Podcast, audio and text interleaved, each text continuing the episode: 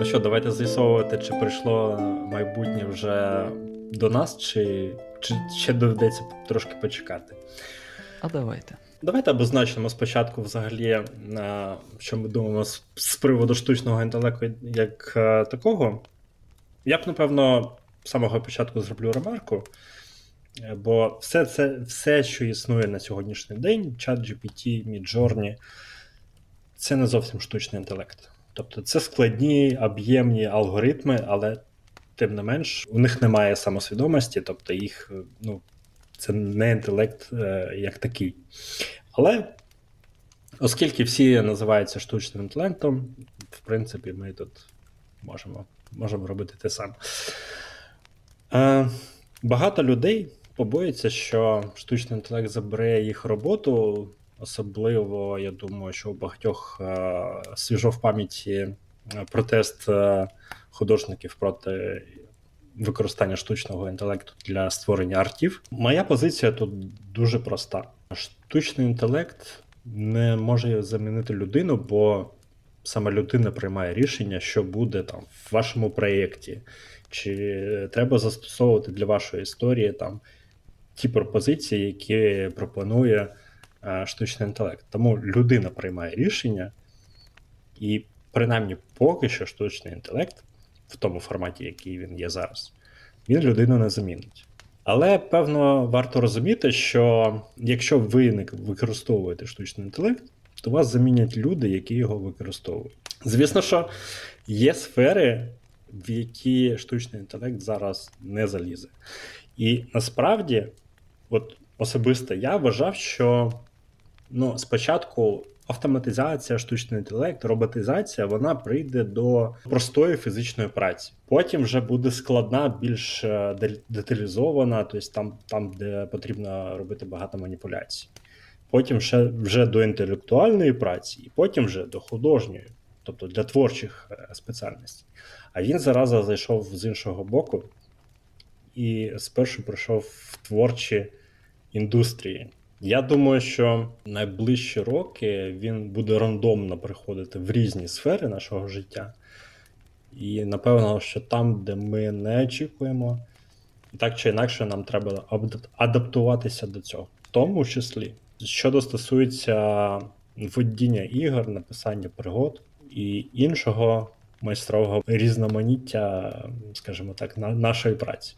Ну, штучний інтелект, він насправді вже досить давно з нами. Це тільки останні роки його відкривають нам, ну, так само, як, наприклад, чат джі пі ті минулої осені, таку верхівку айсбергу. Типу, ось, нате, подивіться, що він може вам робити а, в такому демо-варіанті. Бо такі речі, наприклад, як ай бі ем Watson, який а, приймає, допомагає лікарям, наприклад, боротися з раковими клітинами, він, ну, існує вже досить давно. Але так, штучний інтелект зараз це така дуже гаряча тема, і його зараз всі намагаються використовувати, особливо чат джі пі ті. Він зараз усіх на слуху, всі намагаються щось там з ним зробити, якось тестувати його. Я навіть нещодавно бачив такий е, відосик, де чувак намагався е, як це, пере, перепрограмувати або переконати штучний інтелект, що два плюс два – це п'ять. І він його переконав. І я коли побачив цей відос, я, я так подумав, хм, а невже справді він його переконав, і штучний інтелект зробив якісь, скажімо так, роботу над помилками і виправив це в своїй базі чи щось таке. А виявляється, що ні. І коли ви, наприклад, в чат джі пі ті щось пишете і спілкуєтесь з цим штучним інтелектом, і в чомусь його переконуєте, то він це...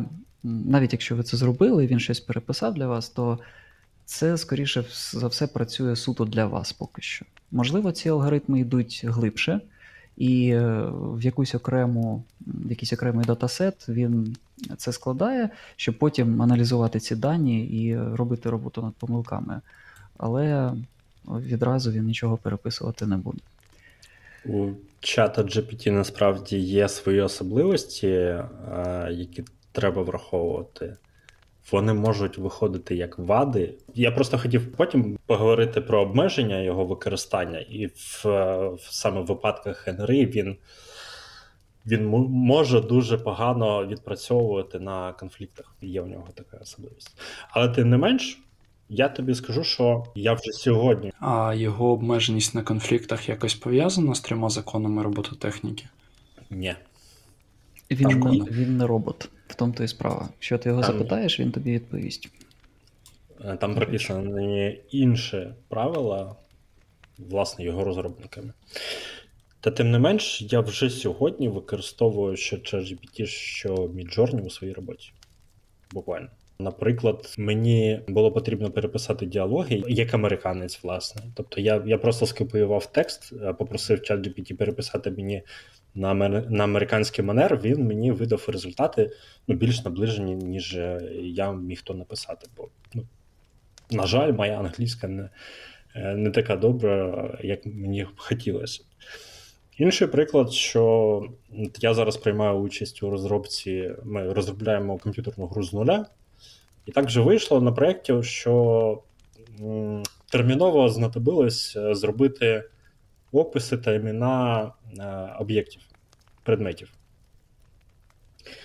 Я такий сижу, думаю, бляха, це ще одна таска, додаткова до всього того, що у мене вже є, і вона там піде кудись от туди в майбутнє, я хер знаю, коли це буду робити. Потім такий думаю, стоп, чекай, я же ChatGPT, а ну дай-ка я спробую.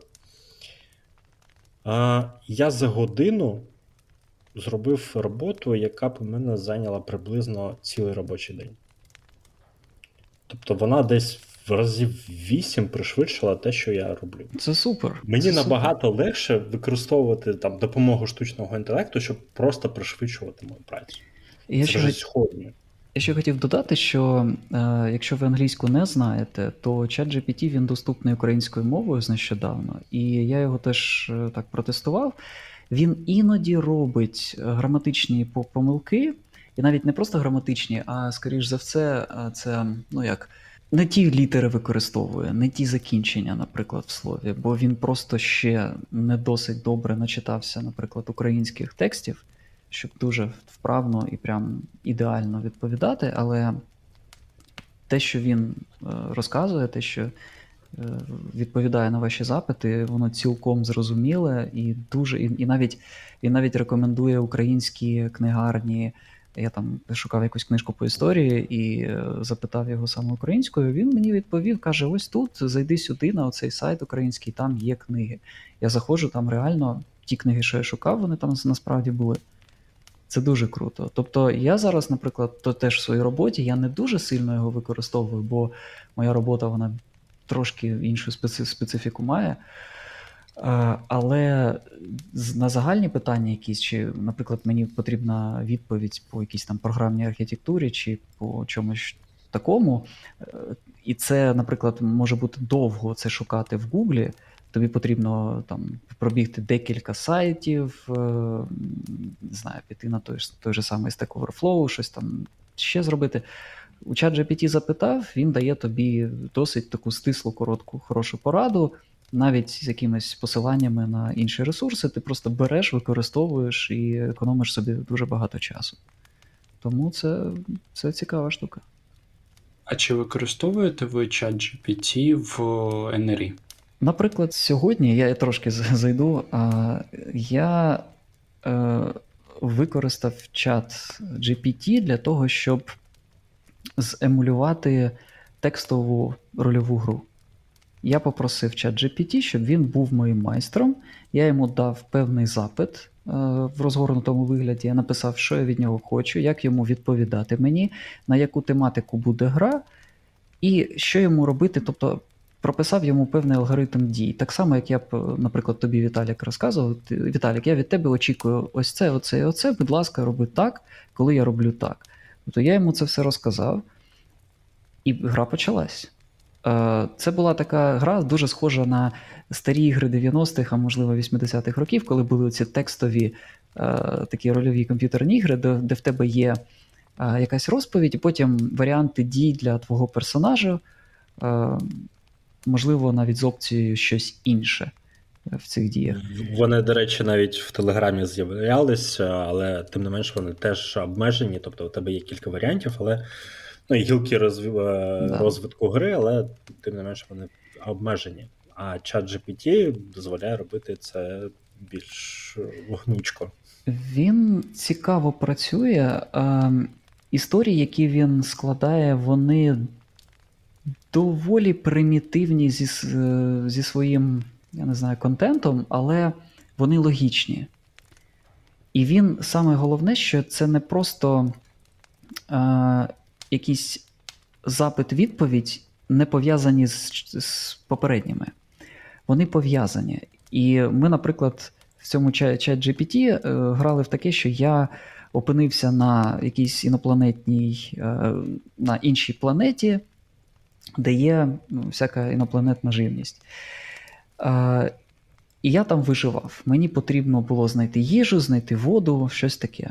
І він мені генерує, що я бачу, я, і дає відповідь. Наприклад, в мене була там, е, ви, ви бачите печеру, е, вам потрібно знайти воду, що ви робите? Я кажу, йду в печеру. Він мені генерує печеру. Потім він мені генерує, що я в цій печері бачу. Потім він генерує на основі відповідей, чи бачу я там якусь живність, чи якихось істот. Потім він мені згенерував такий твіст, я наблизився до істоти, спробував її торкнутись, вона спочатку відреагувала якимось електричним сигналом до мене, а потім, коли я вже хотів повертатись з цієї печери назад, вона різко на мене напала. І мені потрібно було вибирати, чи я з нею буду битися, чи я буду тікати від неї. І ну, досить цікаво виходить, насправді. Головний нюанс ChatGPT зараз в тому, що він генерує е, історії, відповіді, тексти на базі величезної кількості текстів. Тобто він обирає загально відомі широкі тропи. Це ще одна причина, чому він зараз не замінить людину. Бо він вже створює те, що і так вже популярно. Він не може в, в, знаєш, робити винахіди. Тобто, в принципі, працювати в корпорації Disney він зможе, як сценарист. Ну, в принципі, так. Якщо генерувати дуже простенькі сюжети. Слухайте, насправді він, він реально генерує сюжети. Якщо ви запитаєте у ChatGPT, а згенеруй мені, будь ласка, дитячу казку на отаку тематику, і якщо ви задасте йому, наприклад, певну кількість речень, там, тисячу речень, він вам згенерує. І це буде доволі таки дитяча казка, яку можна розповідати там дуже маленькій дитині. Вона не буде дуже змістовна або, звичайно, не так, як пан Сапковський пише про Відьмака, але все ж таки це буде, це буде доволі таки нормальна історія, згенерована з часточок інших історій. А чи можна, чи можна так видати цьому вашому чату джі пі ті інформацію, щоб він, припустимо, казку писав на базі класичних казок братів Грим, припустимо, з них збирав mm-hmm. і це дітям транслював? Бо мені цікаво, на якому етапі в них кров піде вухами. Можна, я думаю, що можна. Можна. Можна, єдина штука в чому а, от ще така особливість чата джі пі ті, бо розробники в нього заклали неконфліктність. Тобто він не буде сперечатися з, з користувачем, не буде його ображати. І я спеціально тестував, а, ну звісно, що в, в сеттінгу Відьмака а, пропонував йому, що типу ситуація така, що до лорда десь в Ріданії прийшов відьмак і давай, ну, давай симулюємо діалог типу, між, між нами. Я буду відьмаком, а ти відповідай мені за лорда. І в принципі він вкладає ті налаштування, які я прописував йому там, щодо а, особливостей характера лорда, там, щоб він похизувався те, що він був на балу короля. А, але коли я почав йому хамити, типу він вічливо мене попросив піти. Я кажу, що мене навіть там стража не візьме. Таке, та ні, ні, мені конфлікти не треба, давай відьмачі воли. Типу, і все. Коли я його прямо просив, типу, напиши мені образи, він такий, воу-воу-воу, я штучний інтелект, я на це не запрограмований, я типу, не буду а, нікого ображати. А, типу, моя, моя місія в тому, щоб допомагати. Я кажу, окей, мені потрібна твоя допомога. Симулюй персонажа, який мене ображає.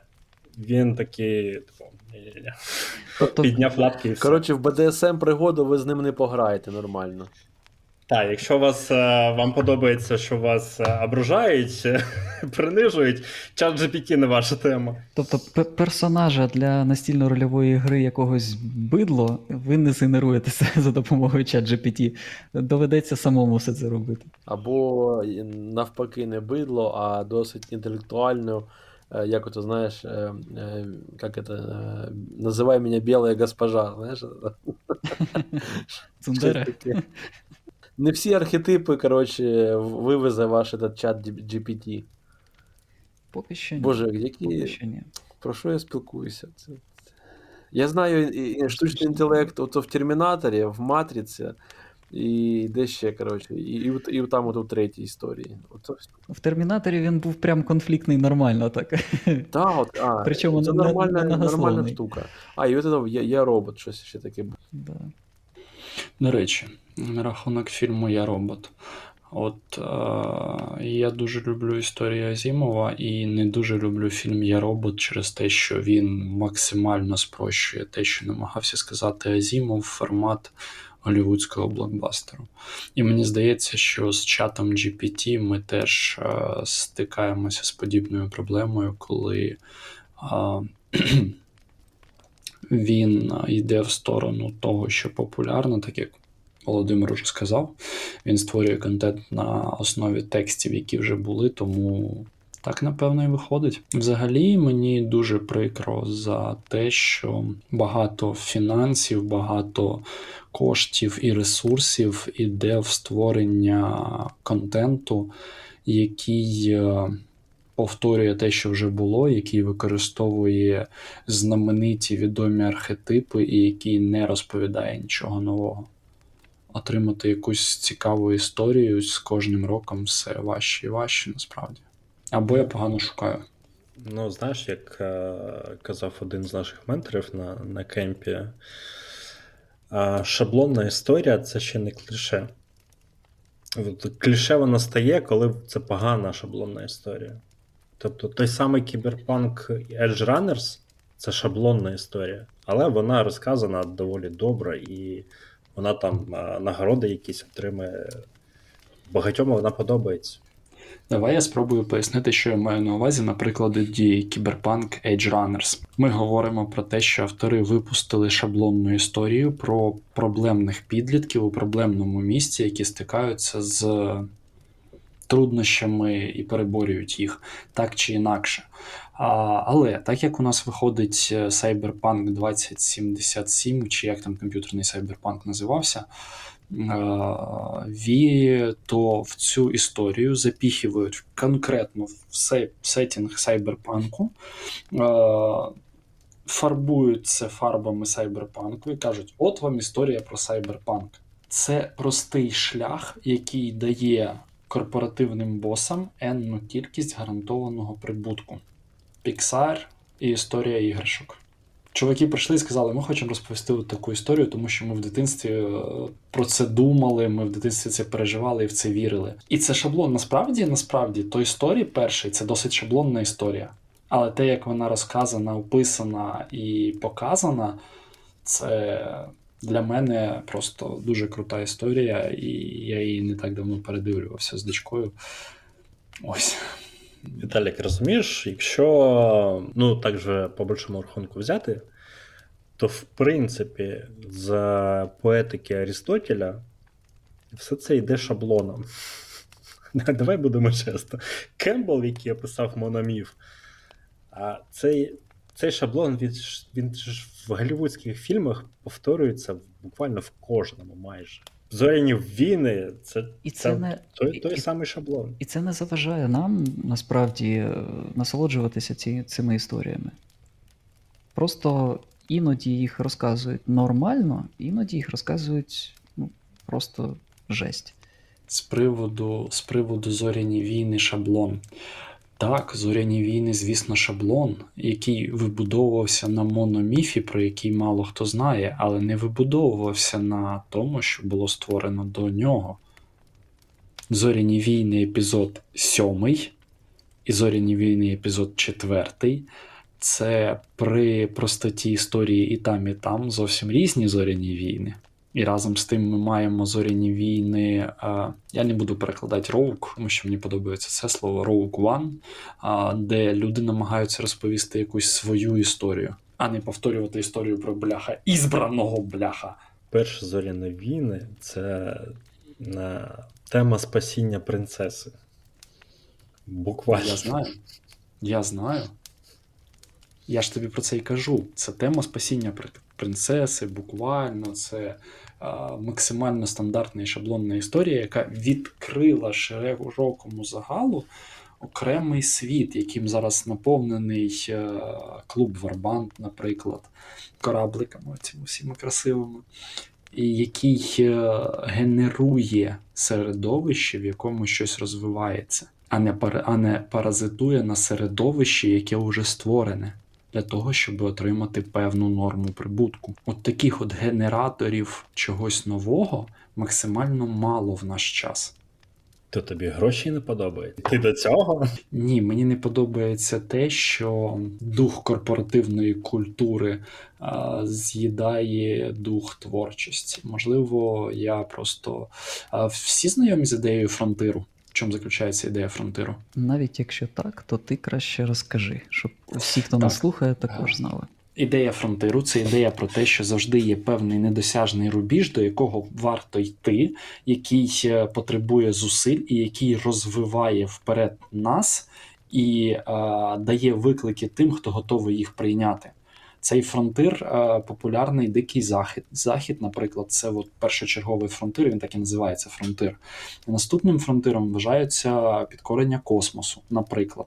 І от е, в середовищі нашого, я вважаю себе частиною творчої, творчого середовища, без абсолютно, без будь-якої причини, я розумію, але все ж, в середовищі нашому творчому от цей фронтир починає потихеньку губитися. Він губиться за зручними нішами е, Сайберпанка, Відьмака, е, Зоряних воєн, Мікі Мауса, ще чогось подібного. Чого? Я, я трошки не розумію, чому ти так кажеш, що це губиться. Це ж, дивись, бо і відьм, все, що ти перечислив, навіть оцей Мікі Маус, якого я ненавиджу, він також є певним, певним видом творчості. Результатом цієї творчості, так? Так, звісно. Ну, тому як це ж це, це прояви творчості, що вони обмежують? Не сперечаюсь. Це прояви творчості. Скільки років тому вийшов четвертий епізод «Зоряних воєн»? Я зараз полізу гуглить навіть. Це з Джаджа Бінксом той? Там десь в районі вісімдесят щось там таке. А, Віталік, головний фронтір, який ми всі дуже добре знаємо, це Україна. А, а саме, якщо будемо брати Русь, ми буквально на краю цивілізованого світу от, відбиваємось та досліджуємо Орду, яка сюди пре. І як, як показує історія, це теж трошечки... Я з тобою повністю не згоден. Повторюється. Повністю не згоден. У нас в будь-якому випадку випуск не про це, тому ми зараз не будемо говорити. Згоден ти чи ні, у нас випуск не про це. Він про творчість, він про чат джі пі ті, про слабкості і сильні сторони чату джі пі ті. Чат джі пі ті може стати виходом на новий виток розвитку нашої творчості, а може стати тою самою зручною нішою, в якій е- нових ідей буде все менше і менше. Те, про що ти кажеш, в будь-якому випадку на фронтірі буде людина, бо штучний інтелект туди не долізе. Штучний інтелект, він базується на масивних даних, і він, ну, якщо ми уявимо там піраміду творчості, так, фронтір – це верхівка, і там людина копає вгору, вгору, винаходячи нове, а десь умовно всередині знаходиться ChatGPT і інші штучні інтелекти. Які роблять, ну, я, я маю на увазі по якості, по якості контенту, який створюється.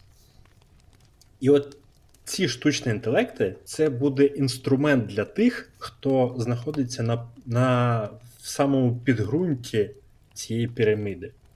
Вони будуть використовувати штучний інтелект, щоб створювати контент краще, ніж вони можуть робити це без штучного інтелекту.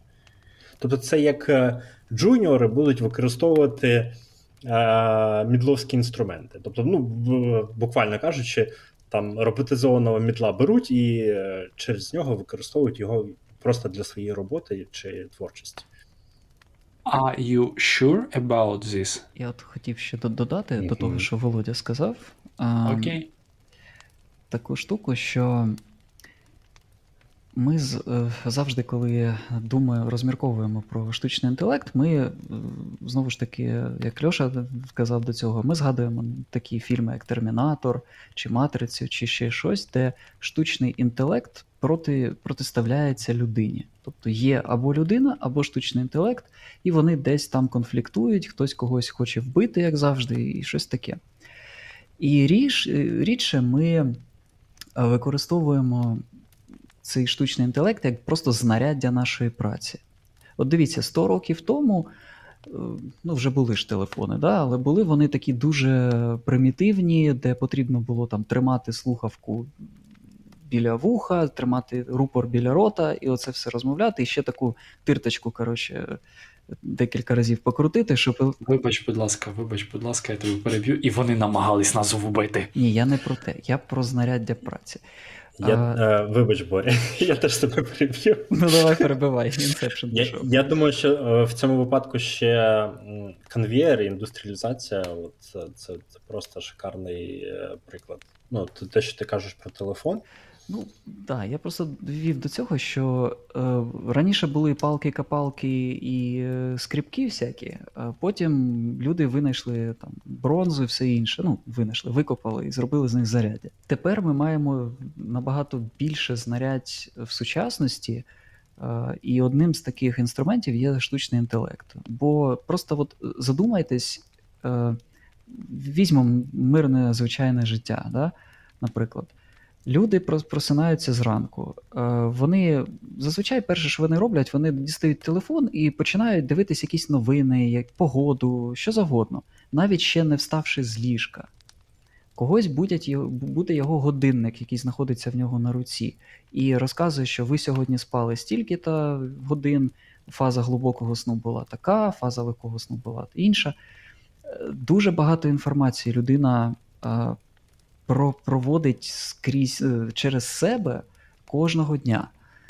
І коли об'єм інформації стає таким, що його вже неможливо тримати в голові, з'являються інші знаряддя праці, які допомагають дуже швидко з цим потоком інформації справлятись, відфільтровувати щось непотрібне. Або якщо треба щось людині зробити, ви будете просити штучний інтелект або, ну, Щось, щось на кшталт штучного інтелекту, як, наприклад, є домашні помічники типу Alexa, або Apple Home, або інші, які можуть вам замовити їжу, можуть вам сказати якусь інформацію, чи якщо у вас є розумний дім, можуть зробити якісь операції з розумним домом, відкрити вікна, закрити вікна, не знаю, поставити чайник, таке інше. Це все знаряддя праці, які допомагають вам швидше робити рутинні речі, які без цих знарядь ви просто будете витрачати зайвий час на це. Тому я так бачу штучний інтелект, це більше як знаряддя для того, щоб робити щось швидше, краще, точніше, вправніше. Вище і сильніше. Ну, типу того. До речі, я можу привести приклад з геймдеву. Вже кілька років тому були ігри, які намагалися інтегрувати процедурну генерацію діалогів до комп'ютерних ігор. Тоді у них це виходило, скажімо так, дуже корявенько. Виглядало воно інколи, ну, зовсім погано. Зараз от такі лінгвістичні моделі, як ChatGPT на кшталт, можуть допомогти зробити скачок в розробці комп'ютерних ігор щодо інтерактивності діалогів. Але все одно буде людина, яка задає параметри цього діалогу і його кордони, і в якому стилі він повинен вестись. Але це сильно пришвидшить і збільшить, і здешевить процес розробки ігри. Але там все одно лишається людина за цим всім. Людина завжди, я просто хотів додати, що людина завжди залишиться при цьому, бо людина це буде контролюючий фактор. Вона буде оцінювати, наскільки та робота, яка була зроблена за допомогою певного штучного інтелекту чи таких от знарядь, наскільки ця робота буде якісною. І наскільки ця робота буде доречною до того домену, де ця людина працює або намагається щось зробити. І оскільки у нас тема – це штучний інтелект стосовно ен ар і, я пропоную от подумати, як, як можна використовувати ці інструменти власне безпосередньо в роботі майстра, і як це могло би спростити. Зараз, наприклад, з тим рівнем розвитку або тих технологій, що нам доступні, той самий чат джі пі ті, генерація імен певного регіону, в певного часу, автоматична генерація характеру персонажа, опису персонажа, базова. Ти задаєш параметри. Згенеруй мені, будь ласка, оцього такого, такого, такого. Я хочу собі темного ельфа, але не дзірта, когось іншого. Згенеруй мені за такими параметрами. І він тобі генерує. Якщо не подобається, ти просто натискаєш кнопку, він тобі перегенеровує якийсь інший варіант. Ні, питання не в тому. А ти кажеш, генерація характеру персонажа. Але ж характер персонажа, він проявляється через те, як ти його демонструєш гравцям на грі, а не через те, якщо тобі написав чат джі пі ті. Ні, я маю на увазі, ну дивись, ти хочеш згенерувати певного персонажа, ти можеш задати йому певні характеристики, і е, ти хочеш злого, доброго персонажа. Я маю на увазі про цей характер. Тобто він буде агресивний, чи буде навпаки добрий до, до оточуючих, чи якось так.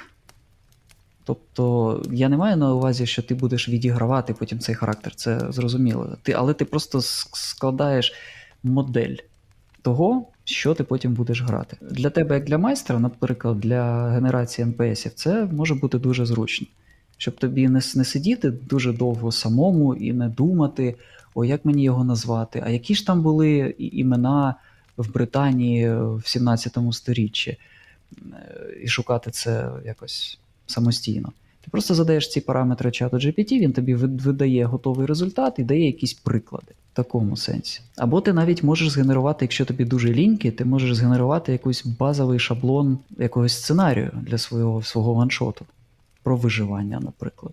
Насправді, якщо казати про гравців, то, напевно, я б на їх місці, і я в випадках, коли я граю просто в настільну гру як гравець, я би робив створення персонажа самостійно, без використання допомоги штучного інтелекту, бо ну, мені хочеться вкласти щось своє, знаєш, зачепити якісь теми чи риси, які цікаві особисті, особисто мені, і штучний інтелект мені для цього, в принципі, не потрібен. Ні, я кажу про майстра, про майстра і про ті рутинні блоки, що будуть, що так, складаються так, так. Да, в твоїй грі. Ти просто можеш зекономити собі час. Попросити штучний інтелект, наприклад, задати тобі питання про певного персонажа, якщо ти хочеш генерувати сам, але в тебе бракує м, ідей. Ти хочеш просто, щоб чат джі пі ті тебе запитав про певні ідеї. Я, поки готувався до цього запису, накидав такий шаблончик. Я, на жаль, не, не зміг знайти нічого похожого, схожого в інтернеті, навіть в англомовному середовищі цього це ще нема. Тому довелося писати самому, і, в принципі, шаблон він такий... Я робив, звісно, що під Відьмака. Ну, а що я ще мог робити, шаблон? У нас через кожну, кожен епізод Відьмак. Пора треба брати пер... гроші за рекламу. Треба перейменувати в Bag of Tales of the Witcher. Bag of Witchers. Окей, uh, okay. uh, коротше, я йому задаю параметри. Це, типу, бекграунд, сетап, uh, які є сторони uh, пригоди, які... Uh, яка опозиція, тобто хто буде конфліктувати з... з гравцями, який бос, твіст і, типу, початок з першої сцени. В, в, як, в яких обставинах зараз знаходяться гравці, гравці, і додатково після того, як він мені видає результат, його краще ну, поступово розпрашувати, бо у нього є ліміт по символах, він не може там полотно величезно викатати, тому це треба робити ітераціями. І от після того, як він мені розписав, я ще додатково прошу, типу, розкажи мені про місця, локації, які там є, напиши приклади луту і рандомні імена, які можуть стосуватися цієї пригоди. І от за менше, ніж за хвилину у мене є те, про що я питав, власне, коли ми записували епізод про готові пригоди. Мене тоді цікавило, чи є якісь варіанти там напівготових пригод, щоб я мог це взяти і використовувати. Типу, ну, при цьому мені не потрібна кінцівка. Тобто я, я сам, ну, гравці е, не будуть обмежені, і там не, на мене не буде дивити, що мені треба їх довести до, е, до певного завершення. Тобто ChatGPT видає сетап. Я спробував багато ітерацій. Я вам так скажу, що в принципі це все ще прості пригоди. Інколи він видає твісти більш-менш пристойні для кого, якогось ваншоту, чисто там а, заточеного чи, чи на бойовку, чи то на детективну складову. М- цілком підійде. Це сильно-сильно спрощує. І знаєш, я так дивлюсь, там інколи дійсно вистрілюють якісь прикольні ідеї. Тобто це вже можна використовувати, власне, для, для роботи. Дуже важний нюанс, що треба розуміти, що треба навчитися розмовляти з ChatGPT тим самим. То є така штука, яка називається промпт-інженірінг. Це правильно складати, власне, промпти, щоб вам штучний інтелект відповідав більш точно і те, що, те, що ви хочете. І от якщо засвоїти ці штуки, скласти потрібний вам шаблон, і для цього навіть не треба знати мову програмування, але якщо ви там знаєте базові принципи, це сильно допоможе складати такі шаблони. І ви вже маєте пристойний інструмент для того, щоб пришвидшити вашу роботу, ну, норм. І це тільки про ChatGPT. Є ще Midjourney, який дозволяє вам створювати картинки. Бували у вас випадки, коли вам треба було знайти, знайти якісь, якусь аватарку для нєпіся? Особливо, якщо ви граєте онлайн з мапами. Або просто референс для того, щоб показати гравцям. Звичайно. Інтерест. DeviantArt. Ну, то тоді ще було так. Так, але не завжди ти знайдеш саме того персонажа, звичайно, який тобі потрібен. Да. Тут Тому... ти можеш задавати параметри ті, які тобі треба, і отримати результат. Я просто згадав Stable Diffusion, ти задаєш параметри, він тобі генерує якусь дуже страшну якусь хрінь, і ти плюєшся в неї, і потім ідеш знову на DeviantArt. Але, звичайно, те, про що Володя каже, тобто писати запити, правильні запити до штучного інтелекту, це буде певна робота в майбутньому. Тобто просто буде оператор запитів, і ви будете генерувати за допомогою цих запитів те, що вам потрібно. Два моменти. Перший момент. Е, мені, напевно, насправді такий браузинг по картинках е, певною мірою допомагає. Ну, тобто, е, окей, я можу задати параметри, і чат, там, Midjourney видасть мені одне зображення, а я можу піти в той же Pinterest або ще кудись і там знайти і якось від картинки додати певних деталей. Процес творчості... Він же ж не тільки про те, що ти там собі якусь ідейку в голову поселив, все, він про те, що ти береш щось ззовні і перероблюєш його під свої ідеї. Ну, особисто у мене, може. Тебе ж, ніхто, тебе ж ніхто не змушує там використовувати виключно ChatGPT та Midjourney. Тобто ти можеш комбінувати ці підходи. Можу, все можу. І насправді штучний інтелект в цьому сенсі не відрізняється від пошуку референсів, тільки він видає, видає тобі результати, ну, які ти шукаєш від нього, тобто по твоїм параметрам, по твоїм а, запросам. Просто з дуже маленьких шматочків будує тобі картинку, яку ти йому, ти його попросив зробити. Це був такий фільм, нагадав мені, забув як його, «Ісполнитель желаній». І там була фішка. Потрібно було так формулювати своє бажання, щоб, щоб не здохнути від цього самого бажання. Це мені нагадало з чатом джі пі ті, цим промптом.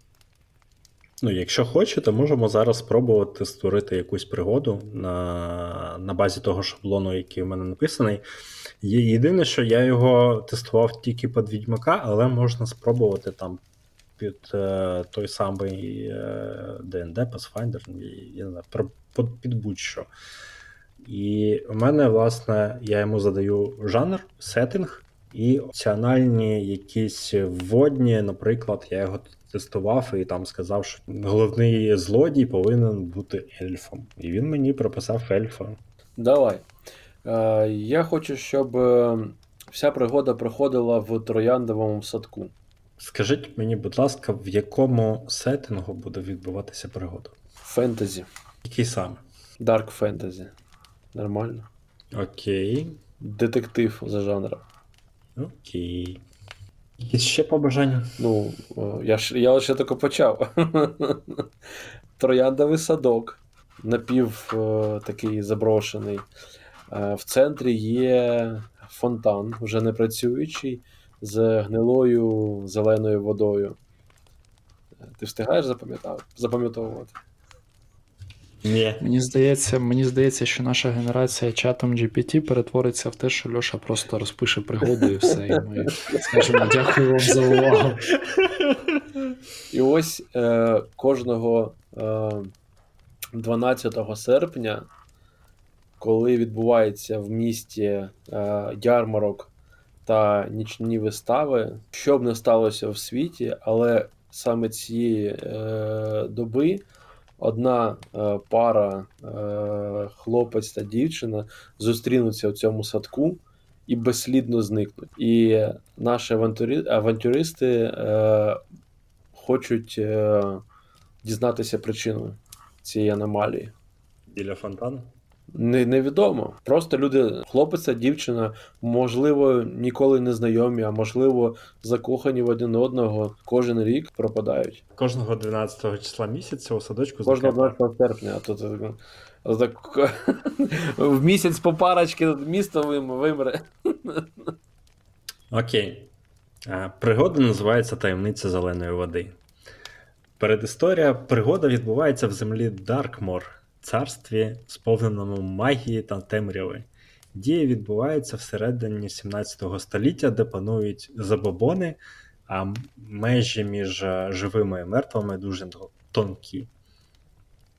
Гравцям належить розслідувати своєрідну таємницю, яка відбувається кожного дванадцятого серпня в розарії покинутого маєтку покійного чаклуна лорда Блеквуда.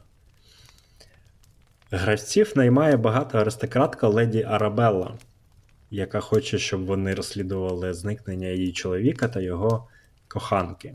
Подружжя зникло з Розарію в маєтку лорда Блеквуда в ніч на дванадцяте серпня. Гравці повинні з'ясувати, що з ними сталося, і розкрити таємницю зеленої води у фонтані. Сторони. Леді Арабелла, дворянка з темним минулим. Вона відчайдушно намагається знайти свого чоловіка, бла-бла-бла-бла, окей. Однак у неї свої таємниці та мотиви, які можуть стати в нагоді пізніше. Привід лорда Блеквуда. Мстивий дух покійного чаклуна, який переслідує Розарій і фонтан. Хтивий дядько принца. Кархветка Тузіка. Лесь Підривянський. Хтось слухав Леся? Всі слухали Леся. Він може знати про те, що сталося зі зниклою парою, і готовий допомогти гравцям, але його наміри можуть бути нечистими. Садівники. Група з трьох літніх садівників, які працюють в трояндовому саду. Вони працюють там багато років і можуть володіти інформацією, яка може допомогти гравцям. Однак вони питання. лояльні до леді Арабели і можуть не розповісти все, що знають. У мене питання. А чому в покинутому будинку продовжують працювати садівники? Їм ніхто не сказав, що їх покинули. Бо це Свирид Апанасович і Бібілян Маркович. Я б назвав цю пригоду «Арабела та самураї». Містичний розарний бойовик. Чекай, чекай, зараз далі буде. Опозиція. Типу, хто, про, хто протистоїть? Анімований топіарій. Зарослі топіарії в саду ожили, оживлені таємною магією. Вони... Що таке топіарій? А, це штучні квіти, зроб... ну такі... А... Бляха, як, як, як ви... Спитаю чат джі пі ті-шок. Це як бан... бансай, але зовсім не схожий. Це зовсім не, не той. Це теж... Саме так. Самурайщина. Це, це, це, самурай. Це е, квіткова композиція, але вона зроблена на, на сквиті. Ну, тобто це, це, це шту, штучна штука. Так, вони нападають на кожного, хто заходить у сад, і запекло захищають його. А садівники як же? Чого садівники ще живі? Мене хвилюють садівники. Наступна опозиція. Колючі кущі. Кропива. Колючі кущі, що оточують сад, зачаровані, і нікому не вдається увійти або вийти з нього без шкоди для здоров'я. А перемарні троянди. Троянди в саду прокляті, і їхні шипи можуть висмоктувати життєву силу з кожного, хто до них доторкнеться. Вони нападають на кожного, хто намагається їх зірвати. Якщо дозволите, то мені здається, що це прям стандартний ДНДшний данж, тільки в Розарії з різними Тепер видами монстрів. Тепер як генерується контент ДНД на, на протязі останніх п'яти років. Коротше, бос цієї пригоди – це господиня троянд, древній дух природи. Не буду далі читати. Твіст. Давайте твіст. Зникла пара, не була викрадена чи вбита, а натомість вирішили залишитися в саду як слуги господині троянд. Їх привабила краса саду та обіцянка вічного життя. І це був їхній вибір залишитися.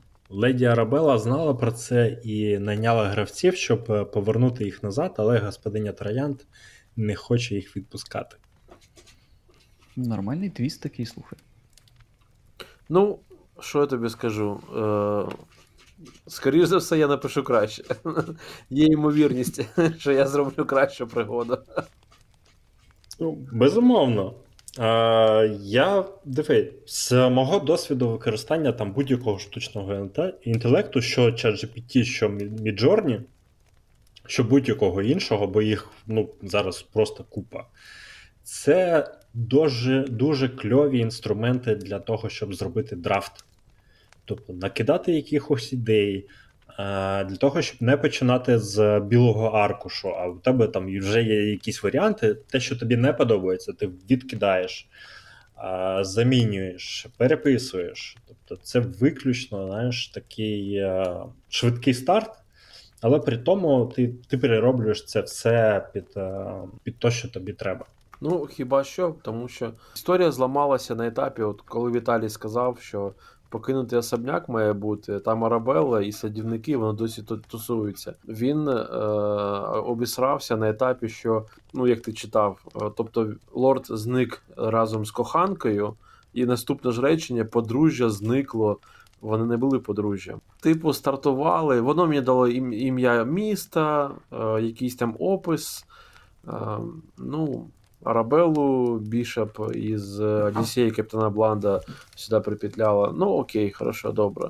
Монстри кущі — це не детектив. Це чисто файтінг якийсь, бо забагато монстри. Тобто в детективу зазвичай позиція має бути тих, про кого ти не здогадуєшся. Ну, кого можеш підозрювати, але ти приходиш в садибу, щоб дізнатися якісь інформацію про зниклих, а на тебе накидаються, типу, кровожерливі троянди.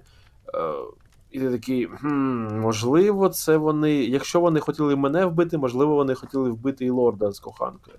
Ну, таке собі. А, Майстер публікує анонс. Детективна пригода в містечку Блекмор. Гравці збираються, там все красиво пророли, про зниклу пару, все решта, гравці збираються. Він дає їм завдання, на це витрачається хвилин десять, вони доходять до особняка, вони заходять в цей сад. Майстер такий, кидайте ініціативу. От, да. Просто... Диви, в чому прикол? Ніхто ж не пропонує, що штучний інтелект зараз замінить майстра. Аж, аж в ніякому разі. О, ми хочемо просто поговнякатися. Можна ми поговнякаємося? Ми піввечора мовчали. Це, це... Ну добре, говнякайте, я почекаю. Це з дитини глузувати, знаєте, коротше. Ти, типу, капець, ти говно придумав, знаєш, малий. Це ж І... щось таке. Враховуйте, що я тут насправді задавав йому параметри чисто під Відьмака. Тобто а, ту опозицію, що він видавав, я йому прописував, що це можуть бути люди, це можуть бути тварини, монстри, стихійні лиха. Тобто ти можеш або розширювати, або зменшувати ці параметри. І як ти його запитаєш, так тобі він відповість. Якщо не подобаються кущі і троянди, йому можна сказати, що це повинні бути виключно люди. Дай мені how it's called, клюз. Я не пам'ятаю українською. Клюз. Підказки. Гачки сюжетні. Здогадки. Ну, типу. Ну, коротше, я зрозумів твою думку. Коротше, це не він хуйовується, ти, коротше, плохо дав йому задачу. І не то, і не, і не інше. Тобто, це ж, це ж не питання, хто тут хуйовий. Добре, я пропоную домовитись на тому, що найважливіша цифра у всесвіті це сорок два, яка складається з двох примарних двадцятиграмових сутностей, і сказати про те, що ми вас любимо і ми вас любимо більше, ніж ChatGPT, і починати прощатися, так як ми тут уже трошки довго сидимо. Десь обідався один ChatGPT. Так, ну і дивіться, ми дуже багато часу приділили розмові в загальному про штучний інтелект, але я думаю, що людям варто дати практичні інструменти, як цим працювати, і ми додамо ну, якісь інструкції, промпти і там інші додаткові матеріали до нашого телеграм-каналу, щоб можна було це все помацати і спробувати власноруч. Дізнатися, що це таке, і вже самому вирішувати, чи, чи воно вам треба, чи не треба. Тому підписуйтесь на наш телеграм-канал. І зможете посміятися так, як ми сьогодні вечором з Льошею. Саме так.